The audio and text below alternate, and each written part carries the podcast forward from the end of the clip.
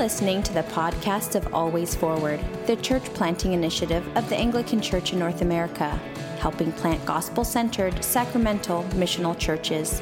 For more information and resources, please visit always forward.com.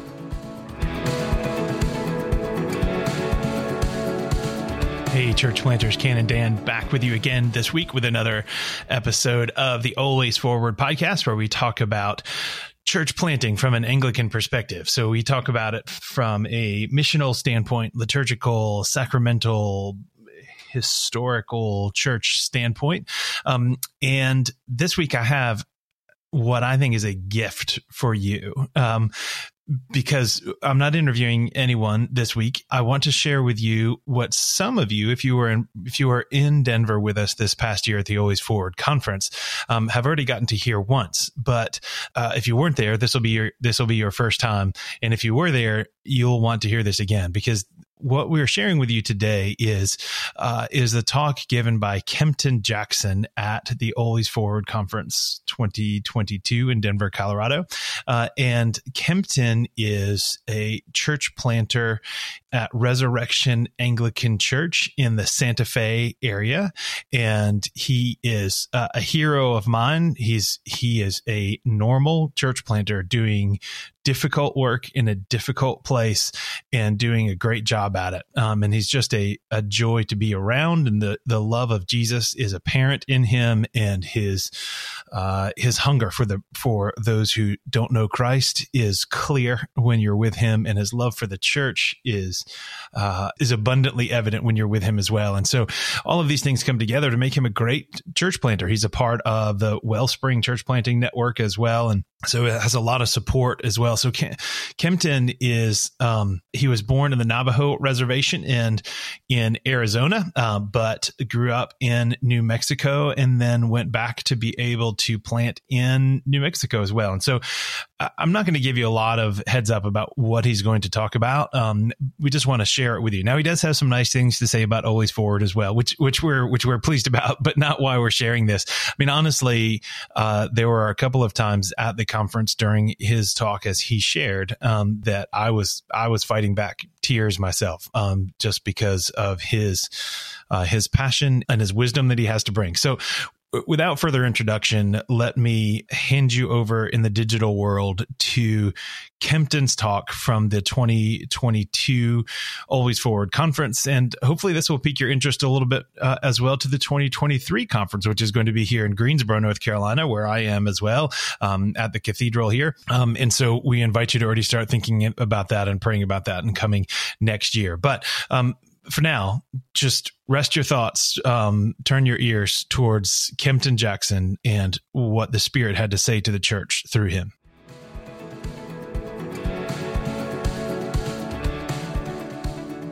Billy, after he talks, I'm gonna we're just gonna be done because I'm always done after Billy talks. um, well, thank you for for that, Billy. It was incredibly hard to leave, incredibly hard to leave.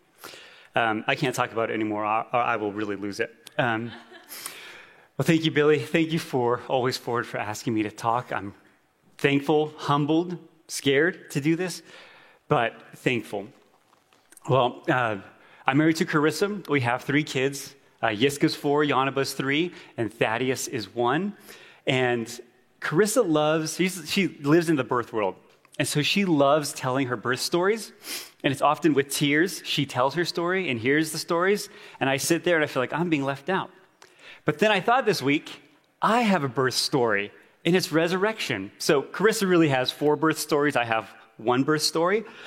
But my story is, um, my birth story is resurrection. And Carissa has been a co planter. All the way through this, she's been with us. And so she's given birth to this as well.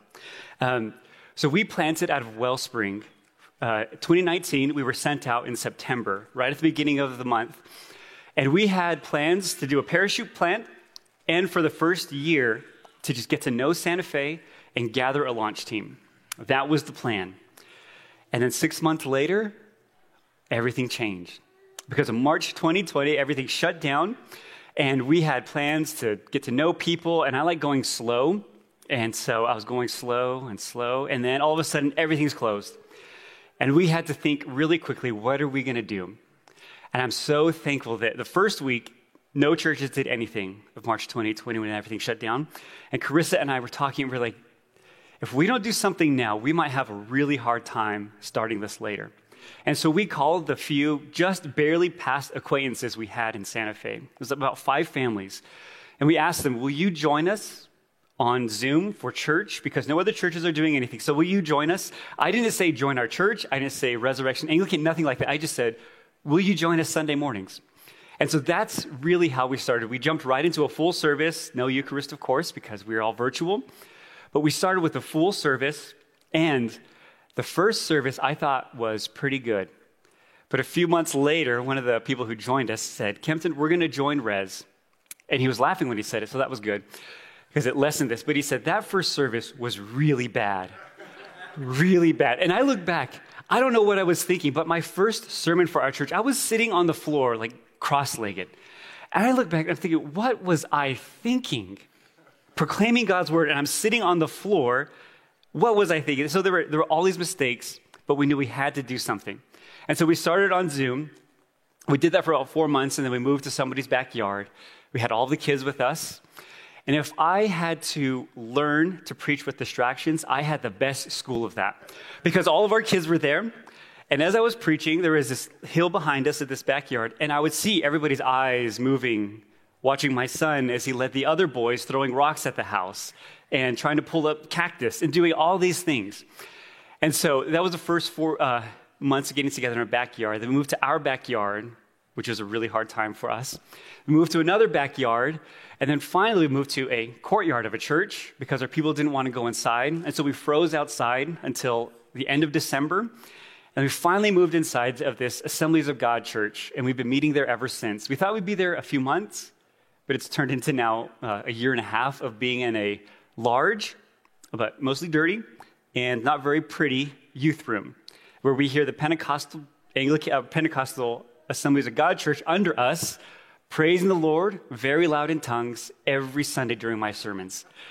So we have three churches meeting at this one place, and uh, that's, that's what we've been doing the past few years. A lot of moves, but through it all, as I, as I thought about our last class for newcomers, which was a few months ago, I, I was preparing for it, and I thought through all these moves, which could really hurt a small church plant, God's presence has been with everyone. The people who have stayed with us, the people who have visited, have said, We feel a presence of God here. And I think to myself, when the music's bad, when the preaching is really shaky, when I lose myself in the liturgy and the kids are crying, when people come up and say, I felt the presence of God here today. And I think to myself, I can't produce that. I have nothing to do with that. And there's no better compliment than I could hope for for our church. And so that's where we are today. And we, we still meet there. We're hoping to meet somewhere else. And you'll hear some of, more of that story as we move along. But that's the birth story for me, Resurrection Anglican. And as Molly said, I did start um, with Always Forward when they were just starting out. Um, it's like 2016 or 17 at Wellspring at their old location. Billy asked me to go to the uh, to, to, this Always Forward, and I had no idea what it was, what it was going to be about. But he said, just try it, and we'll talk about it. So I came, and this has to go with Dan's "You Are Seen." So I came to Wellspring, and there's a beer garden. I came from um, non-denominational and uh, Assemblies of God churches. You do not drink in those churches. And I came and there was a beer garden, and people were having fun and doing all these things that I thought you weren't supposed to do as a Christian, at least where I grew up. And so I was standing by the road kicking rocks, basically. But Dan came up. I don't even know if you remember this. We've never talked about this. And he talked to me for like 10 or 15 minutes. I thought, this guy is really nice. This, this big, blonde southern man is talking to me and asking me questions about myself. And I just feel like an outsider. And then we come into Wellspring, we came in for worship, and Dan walks up, and I'm like, oh, he's the leader of this thing. And he saw me. He came and sought me out because I'm kicking rocks along the street here, not knowing who to talk to or what to do. But he saw me from the beginning, and that is what I felt in planting in the Anglican Church. And in this group of Always Forward, that's what I've had from the, from the very bottom to where I am now, which is the bottom middle I have felt seen. I have felt heard. And I've seen over and over again from that very first Always Forward that it felt like the power of the gospel is here. The reality of the resurrection is really believed. The presence of the Holy Spirit in worship. Over and over again, I felt that. And I hadn't felt that in a really long time. I grew up, I'm Navajo, came from the Navajo reservation, and I grew up going to churches that were mostly Pentecostal very charismatic on the reservation because that's what natives are. That's what much of the rest of the world is. And I grew up going to church with my grandparents. We didn't know how long it was going to be, whether it was going to be two hours or three hours. And a way of protesting, my grandpa would take in a seven, uh, a seven up six pack case. We just keep opening them up but every hour in his protest of saying, How long is this going to go? But I went to those churches. I went to those churches, and my grandma, who would be shuffling around the house all week, would go to church with her tambourine, and all of a sudden she could move. And she'd be dancing around and beating it on her thigh, and her curls are coming out, and she's sweating along with all these other grandmas in those grandma shoes that look like, how do they move in those? But that's what I grew up in, where the parking lots were full, and if it was muddy, if it rained, you better have four wheel drive or you will not get out of the parking lot. But the parking lot is full, and the children's area is full and very dirty. I remember playing with dirt and building castles basically in our children's area because it's just it's the reservation. And this is how life is. But people go to church because life is so hard that the reality of the resurrection has to be real.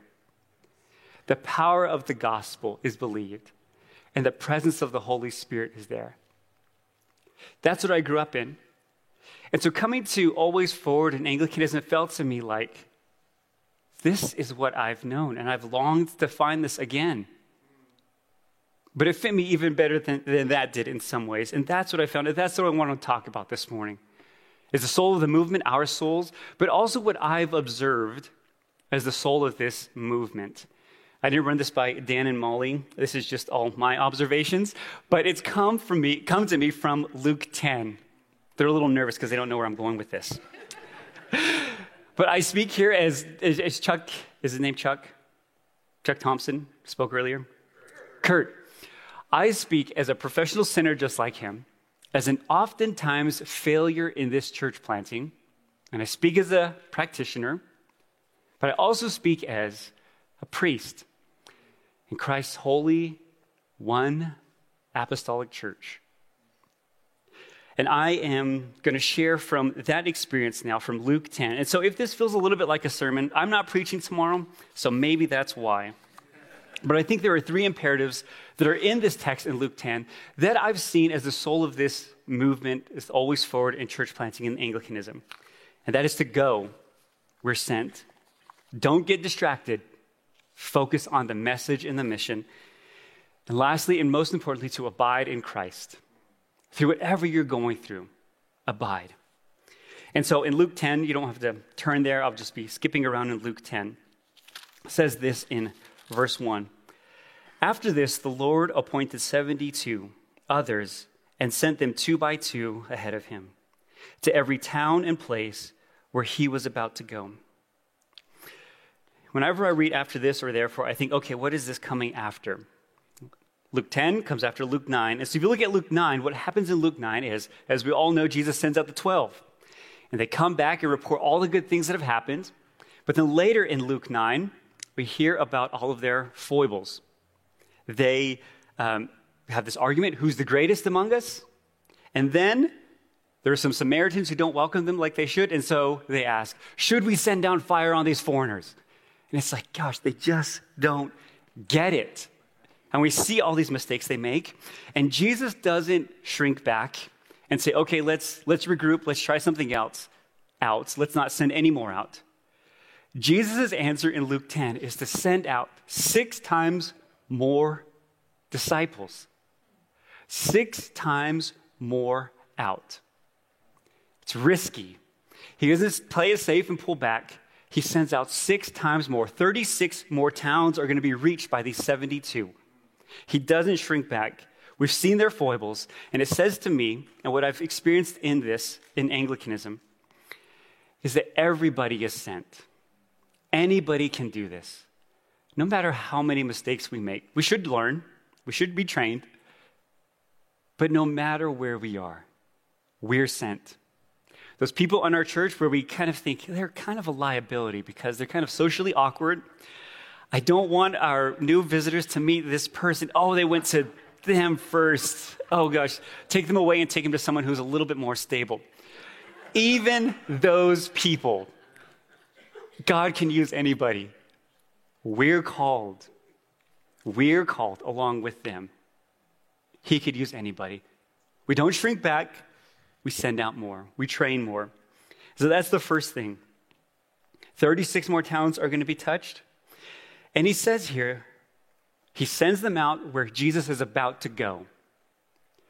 We are sent out. Of course, the Spirit is ahead of us, the Spirit is with us and in us. But we are sent out ahead of Jesus to prepare the way, to be poured out like drink offerings wherever we're going. We're preparing the way to be poured out in New Mexico, Texas, Louisiana, New York, South Dakota, wherever we're sent in North America, to be poured out to prepare the way for Jesus with all of our foibles. And in verse 2, it says this He told them, The harvest is plentiful, but the workers are few. Ask the Lord of the harvest, therefore, to send out workers into his field. The harvest is plentiful. He's the Lord of the harvest, and it's his field. All of it is his. We're just going out to it and we're working in it. Dan talked uh, the first night about those six words. And one of them that has been coming up for me over and over in this season of planting, it's two year long season, is confidence. It's incredibly hard for me to be confident in myself, which is a good thing. But confidence is a really hard thing when it seems like so many things are going wrong. But we are sent into his field. He's the Lord of the harvest. He has sent us. So we can go confidently. We can go boldly. Now, after Dan talked about this, and I knew I'd be talking about this, and I'm a practitioner who doesn't always lead by what I say, I thought to myself, I am, there's all these areas where I'm trying to grow, and all kinds of areas where our church is struggling. One of them is finding a worship leader. So hard to do that right now. And I've been kind of passive and timid as I've asked people to help us and join us. But there's one person who's come to mind as I've prayed and thought about this, and I haven't actually myself reached out to him. It's been one of our board members who's kind of been the in between person. And I thought to myself, I am being far too passive, far too timid, I am not going out like the, he is the Lord of the harvest. I am not leading like this is his field. I've asked him, please provide. Why am I shrinking back? And so yesterday, as I was preparing this, I thought, I need to call this guy, and I'm going to tell him what Dan told me to tell him. and I'm going to do it confidently and boldly. I'm going to say, what's true? So and so, I called him, I left him a message. He hasn't called me back. We'll see if he ever does. but I said, so and so, God is moving in our church. His presence is there. And I believe that He is doing something special. And you keep coming to mind whenever I pray. Other people have told me about you. I know you're committed to another church. But I think you should pray about it. I would love to have lunch. I would love to talk this through. Thank you. And at least we be- could become friends. And I hung up because he's the Lord of the harvest. We could go out with confidence and boldness and ask people, Will you join us? I think the Lord might be calling you. And it's up to them to be obedient from there. So it's up to him to be obedient from there. But we can be obedient because he is, and confident because he is Lord of the harvest. And so into our three points. Verse 3 Therefore, to send out workers into his harvest. Verse 3 Go I am sending you out like lambs among wolves. Do not take a purse or bag or sandals, and do not greet anyone on the road. We hear this over and over again in church planting. We hear it every Sunday at the end of our service when we're sent. Go. It's, it's in our name. Always forward. The imperative to go. And this is the consistent message I heard here at Wellspring that I've heard in Always Forward is go. It was kind of in my mind. I, I think it was from the beginning at Wellspring. This is the best church I've been a part of. And I love it. And I love Billy and Jenna. They're brothers and sisters, pastors and mentors. But I knew in my heart that we will never stay here. Because from the beginning, we knew that you don't stay, you go. You go. You're sent, and I've heard this over and over again. And that's the beauty of Anglicanism. And that's why it shouldn't be a surprise to us or our people that we're sent. Because every Sunday, we have a sending out. Everybody is on mission and sent out. And the beauty of Anglicanism also is that we don't plant autonomous, lone churches, that we are sent by our bishop, by our diocese, by our network, by our mother churches. We're sent. Something some uh, a friend Tim told me. Um, I think Wellspring was happy to get rid of him. So, Tim, yeah. so Tim Suits told me when I was ordained. He said, "Don't ever underestimate the power of ordination, the power of having hands laid on you and being sent. We are sent." It's in our liturgy and it's a part of our ethos. We're sent. At my confirmation, um, our diocese is, little, is Reformational Anglicanism and also charismatic.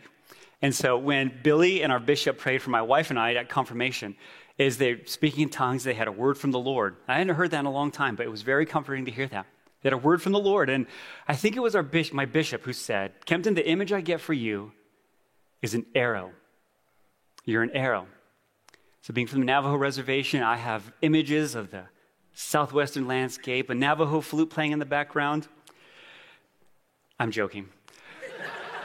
but that was all stomped out in a good way when Billy said, when I said, I don't know what this means. And Billy said, You're an arrow. Uh, when you shoot out an arrow, it doesn't come back. You're being sent.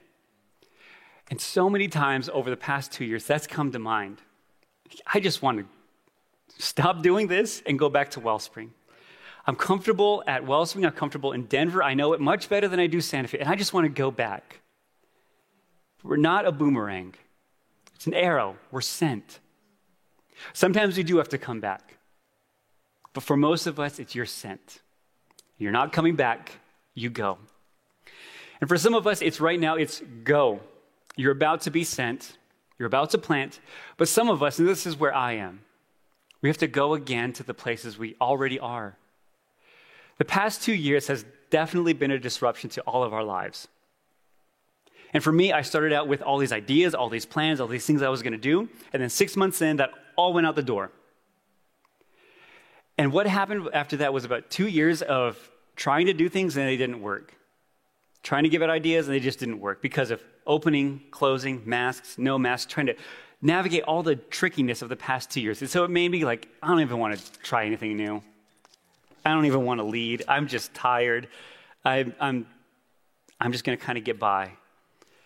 And so I've felt myself, because of what's happened in the last two years, tired, complacent, giving up a lot of dreams and hopes. And so for the, the word for some of us, it has been for me, is go again. Go again on those things that you've lost fire for. Go again. Where have you given up? Where have you lost sight of things? Go again. I'd imagine that's the word for a lot of us here. For me, it was gathering the team. I was very excited, on my tiptoes, ready to go and do that. And there's two years, and now it's developing those people. And I felt really tired. No, I'll talk about some of that. I've just been tired, beat down, but God is saying, go again. Develop your team well. Use the people I've given you well. Go again. I think that's the word for some of us is go for the first time, and some of other us, of us go again with boldness, as Dan said, encouragement, confidence, perseverance, expectation, and hope. Go and go again. Now, verse 4, and this is the second point Don't be distracted. Do not take a purse or bag or sandals, and do not greet anyone on the road. No purse, no bag, no sandals. Don't greet anybody. I don't think he's saying be a jerk don't plan for anything, because later on in chapter 22, he says to take these very things. But here he says, and he's not saying these things are bad, but I think that he's saying two things. And the first thing I think he's saying is focus on the mission. Don't take things that are going to encumber you and distract you. Focus on the message and the mission. The mission is in chapter, and the message and the mission are in, in verse 9. Heal the sick who are there and tell them the kingdom of God has come near to you. That's the message, that's the mission. Heal the sick, proclaim the kingdom. Don't be encumbered and distracted by anything else. And it's incredibly hard to not be distracted. Incredibly hard to keep your life, your mind, your work from being cluttered. I just came off a, um, a vacation, and my wife and I were decluttering our house. So we're getting all these, we've only been in our house three years. we just have bags and bags of stuff we don't need. And our laundry room is a disaster. We walk in, it's the first room we walk into. It's our mud room and our laundry room. And you walk into it, and I just feel, felt anxiety build up because there's clothes. I'm, I'm telling you, listen, literally airing out my laundry, our laundry right now. Um, you walk into my house, past the garage, and it's just like shoes, clothes, toys. It just like gives me anxiety walking into this room. And so one of the projects we did is we just basically gutted it, fixed everything so that laundry has become an afterthought. Our, our, our mudroom laundry room is now, you walk into it and I just feel like, oh, we got rid of all the clutter. We got rid of lots of clothes. We got rid of all kinds of shoes and things we didn't need. So I walk into this room right when you walk into the house, and it sets the tone for the house. It's not cluttered. There's a system in place to where laundry is just an afterthought. So that now we can walk into our house without feeling anxious, but also my wife doesn't spend all of her time and energy on all these piles of laundry, but she can focus on the mission, our children, that she could spend more time with them and love them and play with them. And I could do that too. But we had to declutter and focus on what's most important.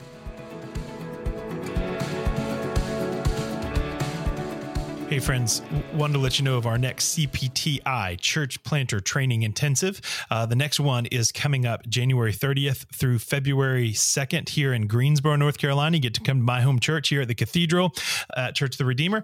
This training is, is truly an intensive for all the things you need to know to get started and get up and get ready and be well equipped to step into the work of church planting. More information is available at our website, always forward.com. You'll see a button up there at the top that says events. Click on the training intensive, and you will find all the information that you need to register as well. But we hope that you'll join us for this sacramental, missional, gospel centered time of church planter training, January 30th through February 2nd, Greensboro, North Carolina.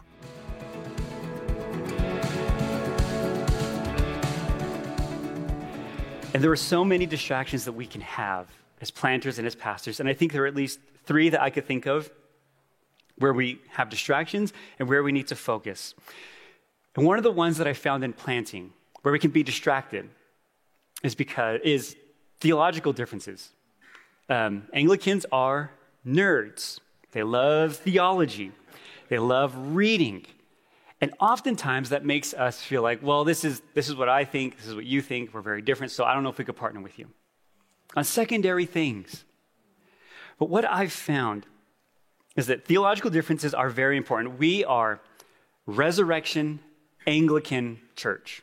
It's in the name, it's in our ethos, it's in our liturgy. We are unabashedly Anglican. But that's only a pan ultimate thing. The ultimate things are the gospel and the kingdom of God. And so I've tried to find ways where we could partner with others who are believing of the gospel, that the resurrection is true, that there's a presence of the Spirit in worship. Find those people in Santa Fe, those pastors, and partner with them. And we would not be where we are as a church if it weren't for kingdom relationships in our city. For example, our first six months of being in Santa Fe, I had a loose friendship with the pastor at a PCA church there.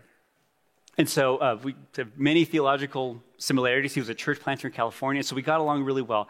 And so we went there as our kind of home base for the first six months. We attended church there. We stayed in the back. We didn't like try to recruit people, anything like that. We just went there to worship. Other Sundays, I went and visited other churches, but that was kind of our home base. And we got to know a few families. And from those six months of being at this PCA church, three of the five families who became our, our launch team, those, those bad Zoom calls, three of those families came from this PCA church. And it was such a good relationship that we had a sending service at this PCA church where the elders laid hands on all of us and sent us out. And I preached at this service. How amazing is that? We would not be where we are if it weren't for that kind of relationship. We meet in an Assemblies of God church. And this comes because I was friend, we have this pastors group, we meet monthly of gospel preaching churches in the city.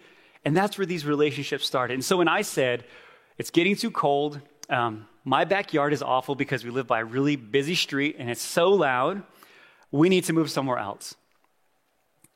An AOG pastor said, Hey, we have a youth room. It's about 3,000 square feet. We're not using it in COVID, so you guys could use it as long as you need it. It's dirty, it's not very pretty, but it's cheap, and it's a place to meet. And we've been there the last year and a half, and it's been such a blessing to us. It's where we've grown. We've had so many baptisms there, so many good things in this space. Another one is that we're starting some evangelistic stuff at our church. And we're going to partner with a mega church in Albuquerque, about an hour away. They could do stuff that we can't. And so we're partnering with them in this work. In fact, I met with somebody this past week from that church who leads their evangelistic work in Santa Fe because he loves Santa Fe. He's from Santa Fe. We met at this place, Upper Canyon Road, which is like somebody told me it's toniest street in Santa Fe. It's um, so it's just crazy to think of doing anything there. But he's prayed about it. Carissa has looked at this plot of land, and he's like, "I'm a builder. I've been praying for this land, so if you let's meet there and pray and see what God does. It's partnering with people for the kingdom. There's no way that I could even dream of doing anything on that street. It's the most expensive street in Santa Fe. But he wants to meet and pray and see what God's going to do. And the last one is we're trying to move to from the place that we are now to meet somewhere that's a little bit easier to find because when you're three churches meeting and we're back in the corner and you have to walk through a courtyard and all these doors, people have a hard time finding us, so we need to move. So I'm talking with an, uh, a uh, Seventh day Adventist church because I know the pastor who used to live in my neighborhood, and I've run into him on the trails. Began with a relationship, and now it could grow to a gospel kingdom partnership. We can't get distracted with theological differences that are secondary. The second thing is political. I'm not going to say much about this, but just don't get caught up in political differences. It will kill your church. I had inclinations during COVID, and I so badly wanted to share them. And I still don't know if it was right to not share them. But I do look back now and I think, oh, I am so thankful I didn't say what I wanted to say in some situations. I'm so thankful I didn't push the leanings that I have on the church because it kept our very diverse church together. And I, I, was at the, I was at the limit one week. I was like, if this keeps going, I have to say something. Thankfully, some things changed in our city, and I didn't have to do that. And I look back now and I think, oh, if, if it was two weeks longer, I don't know where the church would have been if I said something. I am so glad that I didn't let my, and we have to be discerning and, and talking to others, of course, and these aren't unimportant differences. But don't get caught up in, in political differences. The last thing that we sometimes don't think about is Anglicans leadership. We don't focus on it. I, I didn't when we went in. Anglicans are known for scholars, as scholars, theologians, as I said, nerds. It's a great thing, and that's why I love Anglicanism. The deep and the rich theology that they have. I've always longed for that. But we're not known today for our great leaders. And I don't think that's a good thing. And so I think that we do have to focus on how we lead our people, how we lead our churches. And we have to do things that are practical. I've had the same, like having a coach. I've had the same coach for the past three years. And I look back now, and And I've told my wife, I said, I don't know how we would have gone through, how I would have gone through these past three years if I didn't have a coach who knew me, who loved me, who has a view outside of Santa Fe. He's in Pennsylvania. His name is uh, J.R. Briggs with Kairos Partnership. Dan has the same coach. But he has a different view than I do, and experience as a church planter and as a leader. And I desperately need that. I've needed that over the past three years. He helps me refocus, reframe. He checks my heart and he guides me. And there were parts of this past year I've, that I've thought, I wish my coach focused more on like numbers, and finances, and the nuts and bolts. But he always starts out asking, How are you doing, Kempton? And that always derails my nuts and bolts questions. And he deals with where I am as a leader. And I need that. And I've realized that over the past two years, my soul would be in such a bad place if it weren't for a coach looking out for me. The nuts and bolts and strategy, yes, but also who I am and where I am. It reminds me of, of Stewart Ruch's talk four years ago when he said that church planting will take deep soul work and deep skill work.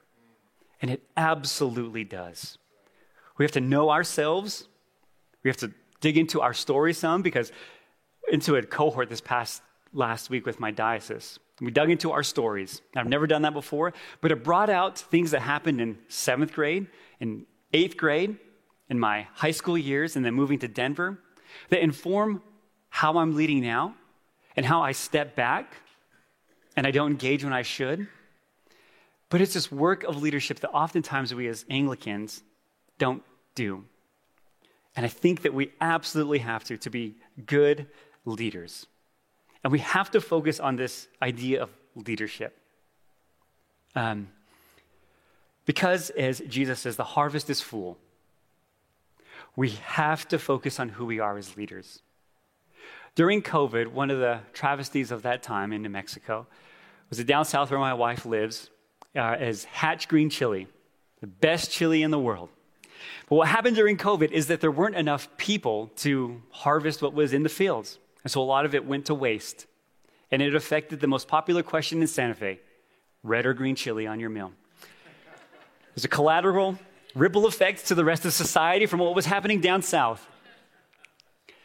But in a more serious way, what's happening in Ukraine, Russia, that Ukraine and um, other places in Belarus being bread baskets of the world. That because of what's happening there, there are ripple effects and collateral damage in the rest of the world. In Africa, in the poorest nations, people are going hungry and starving because of what's happening in another part of the world, because the harvest isn't being collected. There's collateral damage all over the world from that. A few weeks ago, I was riding my bike. I'll tie this together. A few weeks ago, I was riding my bike, and I was doing this leisure thing for self care, riding my bike, because I love doing that. But I was crossing this street, and coming towards me were two Navajo men, probably my age, probably from the same place where I came from, Tuba City, Arizona, that area on the reservation. But I knew that they were probably my age, even though most people would think they look much older than me. But because of how hard their lives have been, they look different. But I knew they're Navajo, and I thought, I bet they have kids. I bet these men have kids back on the reservation. And I had to pull over my bike.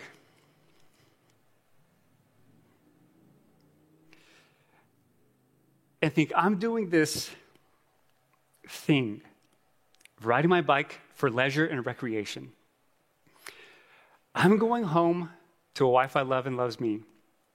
I have three kids I love. I have a car with a garage. I thought only rich people had cars with uh, uh, garages when I grew up. That's what I'm going home to.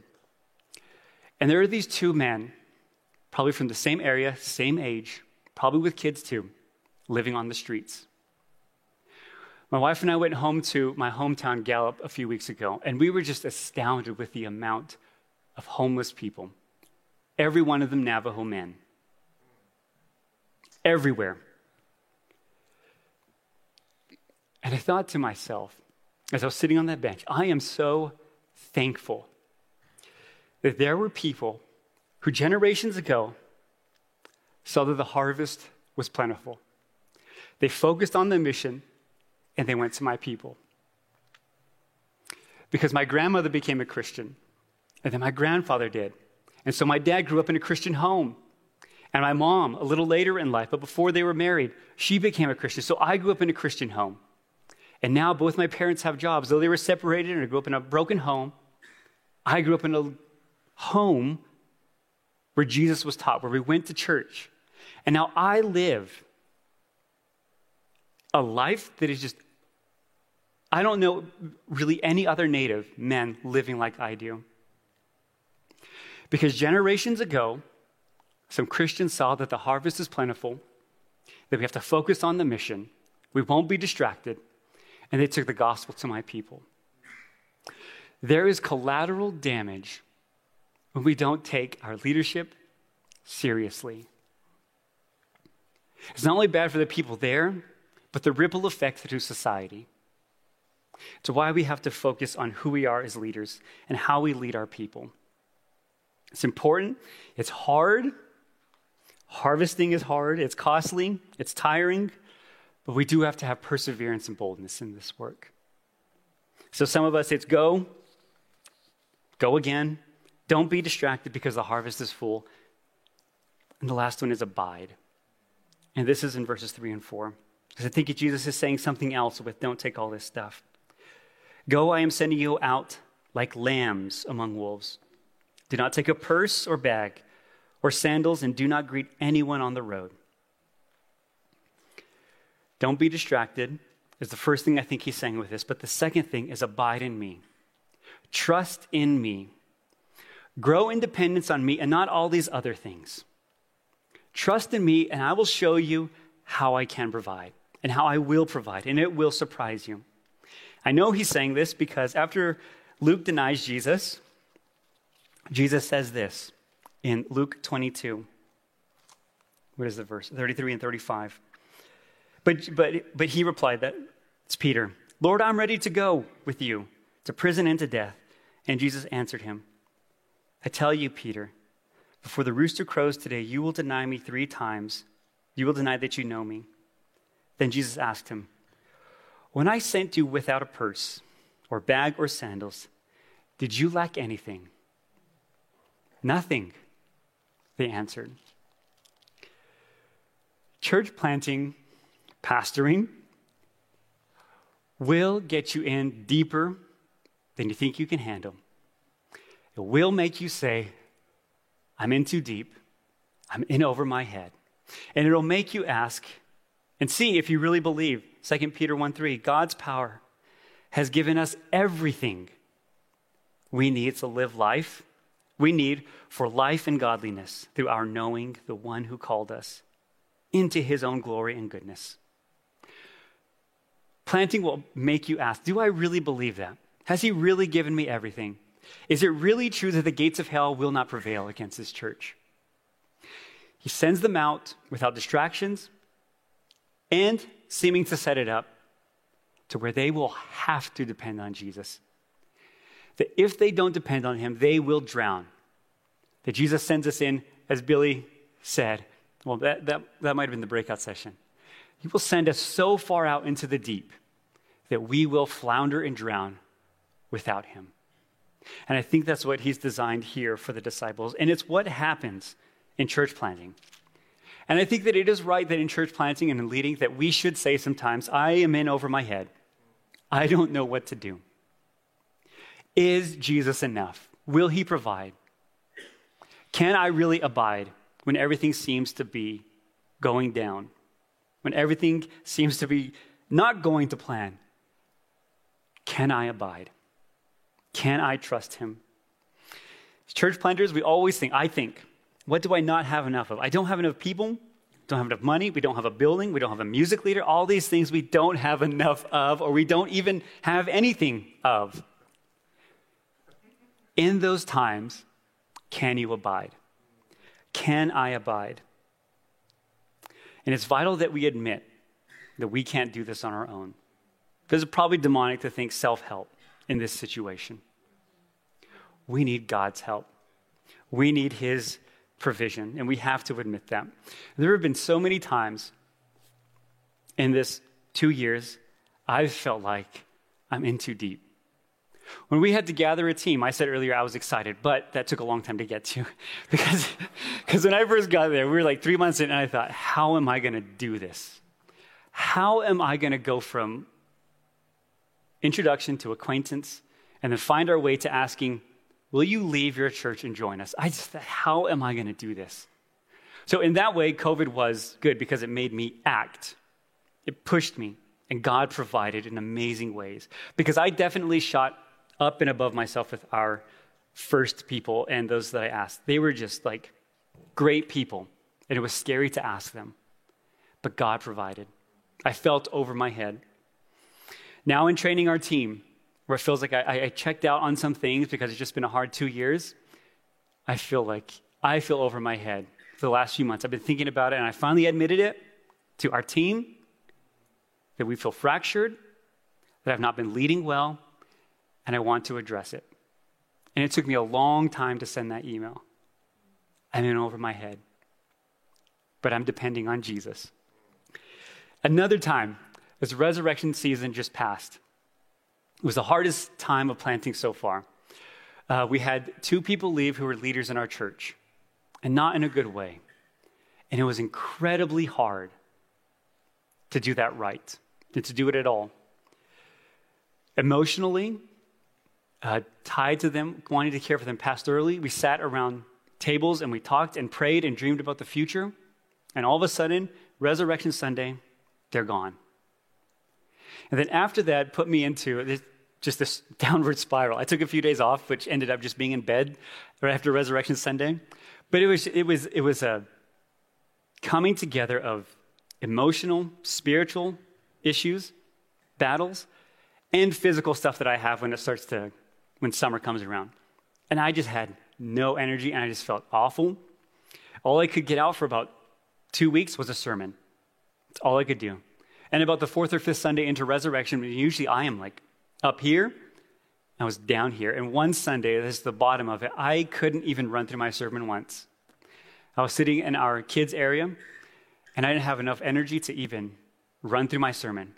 And almost in tears, I thought, God, I don't know how I'm going to lead.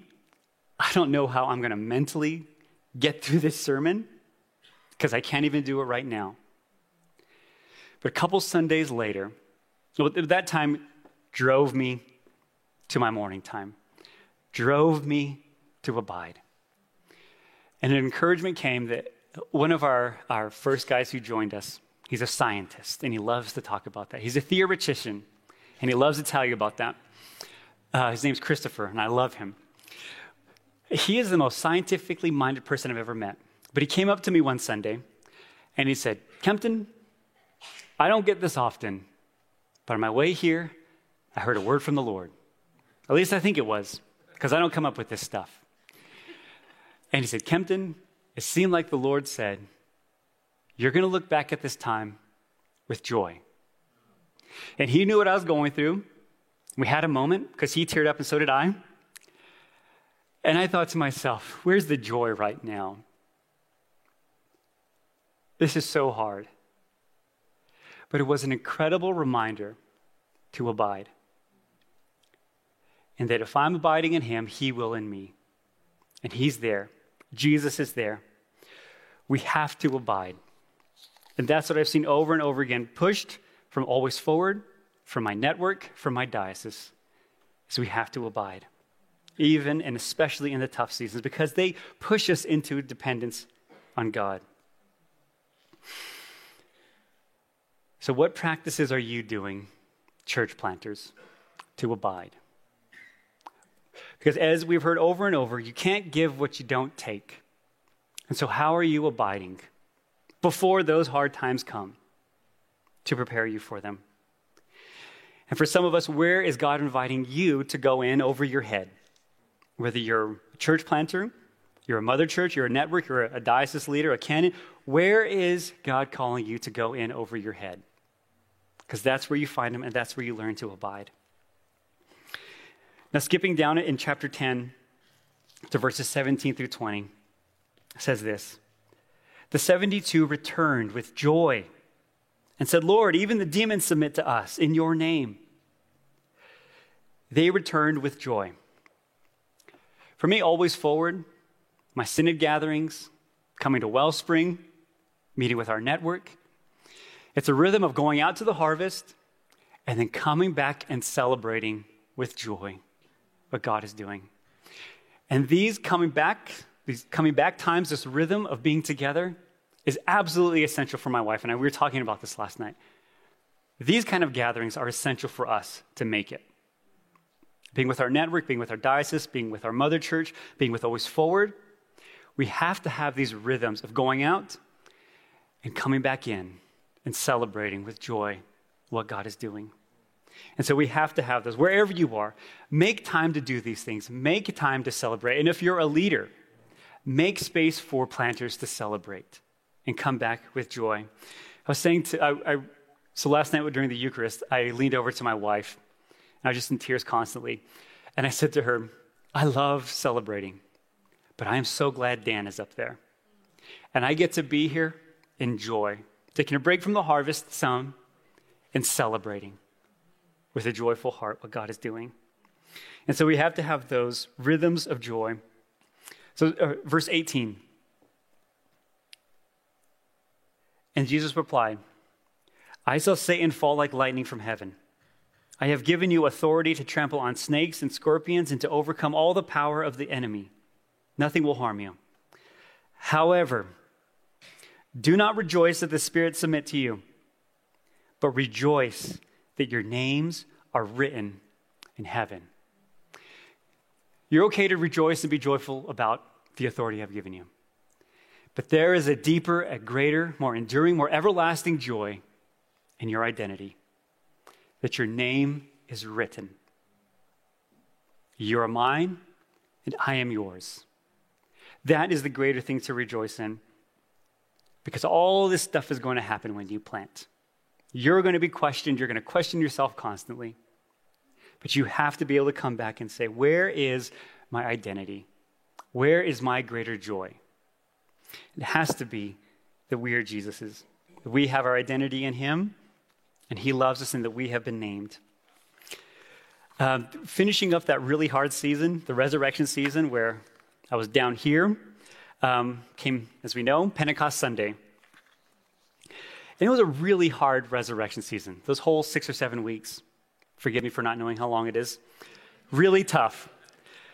But Carissa and I were, I was preparing a sermon series for on the Spirit. And Carissa and I were praying a lot and talking a lot about the Spirit during this really hard time. And Friday night before Resurrection uh, Sunday, uh, no, Pentecost Sunday, Carissa prayed for me, which we should do more, but we don't do that often. But she laid hands on me and she prayed for me in front of our fireplace as we're sitting there. And I just, my energy is just so low and beat down. And she prayed for me that I would be filled with the Spirit. And she knows that I've prayed for this for years. And that I would have the gift of tongues. Now, I grew up with tongues all around me. I never, never, never came to me. I never spoke in tongues. I never even felt the inclination to. But I, as I got older and in seminary, I, I longed to. And it didn't happen. And she knew that I, I've prayed for this for years. And she prayed for me to speak in tongues. Nothing happened then. We went to bed. Um, Saturday came, praying for Sunday. And then Sunday morning came. Um, end of this really long season. I didn't know it was the end. But Sunday morning, I get to the church about two hours before anybody else. And I run through the sermon. I pray over all the spaces. And I learn from Billy, praying over and t- touching every chair. And so I was doing that. And I felt like the Lord was saying, Kempton, lower your guard just a little. Lower your guard. Bring down the barriers just a little. And I didn't quite know what that meant as I was praying and I had worship music playing. And so I, I kind of like thought, I don't know what that means, but I let the guard down just a little bit. And all of a sudden, these noises came from me. and I thought, what is this? My tongue has never moved this way before. And almost immediately after doing that, I just started crying. Crying, crying, crying. And I am more like the people questioning in Acts 2 than the actual speaker in tongues. thinking there's some natural explanation to this. And I thought, what is going on? I was just crying and crying. And so I hid behind our sound table, the sound booth, and I hid in this little corner just in case anybody came in. And I, if anybody comes in, I don't know what I'm going to tell them. And I, and I, I tried to pull myself together, and I stopped. I thought, what is this? And I felt like, let your guard down just a little bit. And it was just the barely letting the barrier down. And I just started speaking in tongues again. And the tears came again. And I, and I collect myself and I thought, this is, am I doing this? And so I kept experimenting. And this went for about 45 minutes. I would pull myself together and then I let my guard down. And I'd speak in tongues and then I would just cry. And I just had Kleenex all over me in the back, everywhere. My nose, everything was cleaned out. Tears were gone. I was dehydrated. And, but over and over again in this period, it felt like every time those tears would flow, God was saying, You're where I've called you to be. I love you, and I'm here with you. Over and over again for that 45 minute period. Abide in me, and I in you. I am enough. I know you've had a hard season. I am with you. So that was the end of that season. I didn't know it. There's still hard things, but it was an incredible thing to know that He is with me. His Spirit is here, and His Spirit is with you as well. And all that you go through, especially the hardest times, is when we're called to abide. When we follow the command to go, when we're not getting distracted, focusing on the mission and the message, we're abiding in Him because our names are written. And I've been thinking about this verse, uh, verse 18. I saw Satan fall like lightning over and over again the past few weeks. And we are in a cosmic battle. We might think we're just planting a church. We might think people we're just inviting people to a church. We might think it's by chance that we're in the neighborhood we're in. We might think it's a coincidence that the people God has brought are just there. But every piece of it is a cosmic battle. When our greeters greet people, when our people pick up coffee and they're late, and they get their Sunday and everybody's waiting for the coffee, when we lay hands on people, when our scripture reader reads scripture, it's a cosmic battle. Every piece of it. Make no mistake, brothers and sisters, it is a cosmic battle we're in between heaven and hell. But as Dan reminded us, Jesus wins. The evil powers of this world will not prevail against this church, though sometimes it may feel like that. We're in a cosmic battle. We're called to focus on the mission, and He is with us. So let us not be distracted, knowing that Jesus won. And so our strategy is to go, to go again, focus on the mission, focus on the message, abide in Christ, and it begins like all of our ordinations begin at the cross. Maybe that's our strategy the cross. That's where it begins. Face down, prostrate in front of the cross. That's what we do. And so we are called to this work. Abby, Brad, Joseph, Justin, Liz, Chris, Joshua, Chad, Seth, Alistair, Lenart, Christine, Jesse, John, Terry, Leo, Ben, Janie, Patricia, David, Pete, Tony, Lisa, Carissa, Annetta, Sarah, Jesse, Sharon, Matthew, Natalie, John, Hannah, Andy, Monica, Daniel, Nathaniel, Seth, Nick, Molly, Cody, Katie, Taylor, Paul, Drew, Kevin. This is everybody at the conference. Harmon, Christopher, Mark 1, Mark 2, Ken, Pete, Logan, Tuck, Jim, Tyler, Bruce, James, Greg, Astor, Todd, whoops, Luke, Vicky, Cheryl, Aaron, Terry, Scott, Adam, Peter, Beth, Bill, Bernice, Tyler, Theron, Mary Lee, and Richard. You're not just registered with this conference, but your names are written. You've been called. Go in the power of the Spirit and know that you're doing His good work. And your identity is not in anything that you do, your successes or failures, but your identity is in Christ. Let's pray.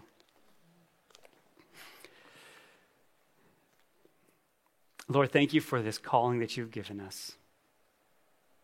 We feel so inadequate so often. Help us in those times to abide in you. Every one of us here. Remind us our names are written on your palm and that you love us and you're with us. And be with the leaders and always forward in our diocese. Guide them and protect them. Give them vision hope, encouragement, boldness, and confidence in you. And it's in your name we pray. Amen.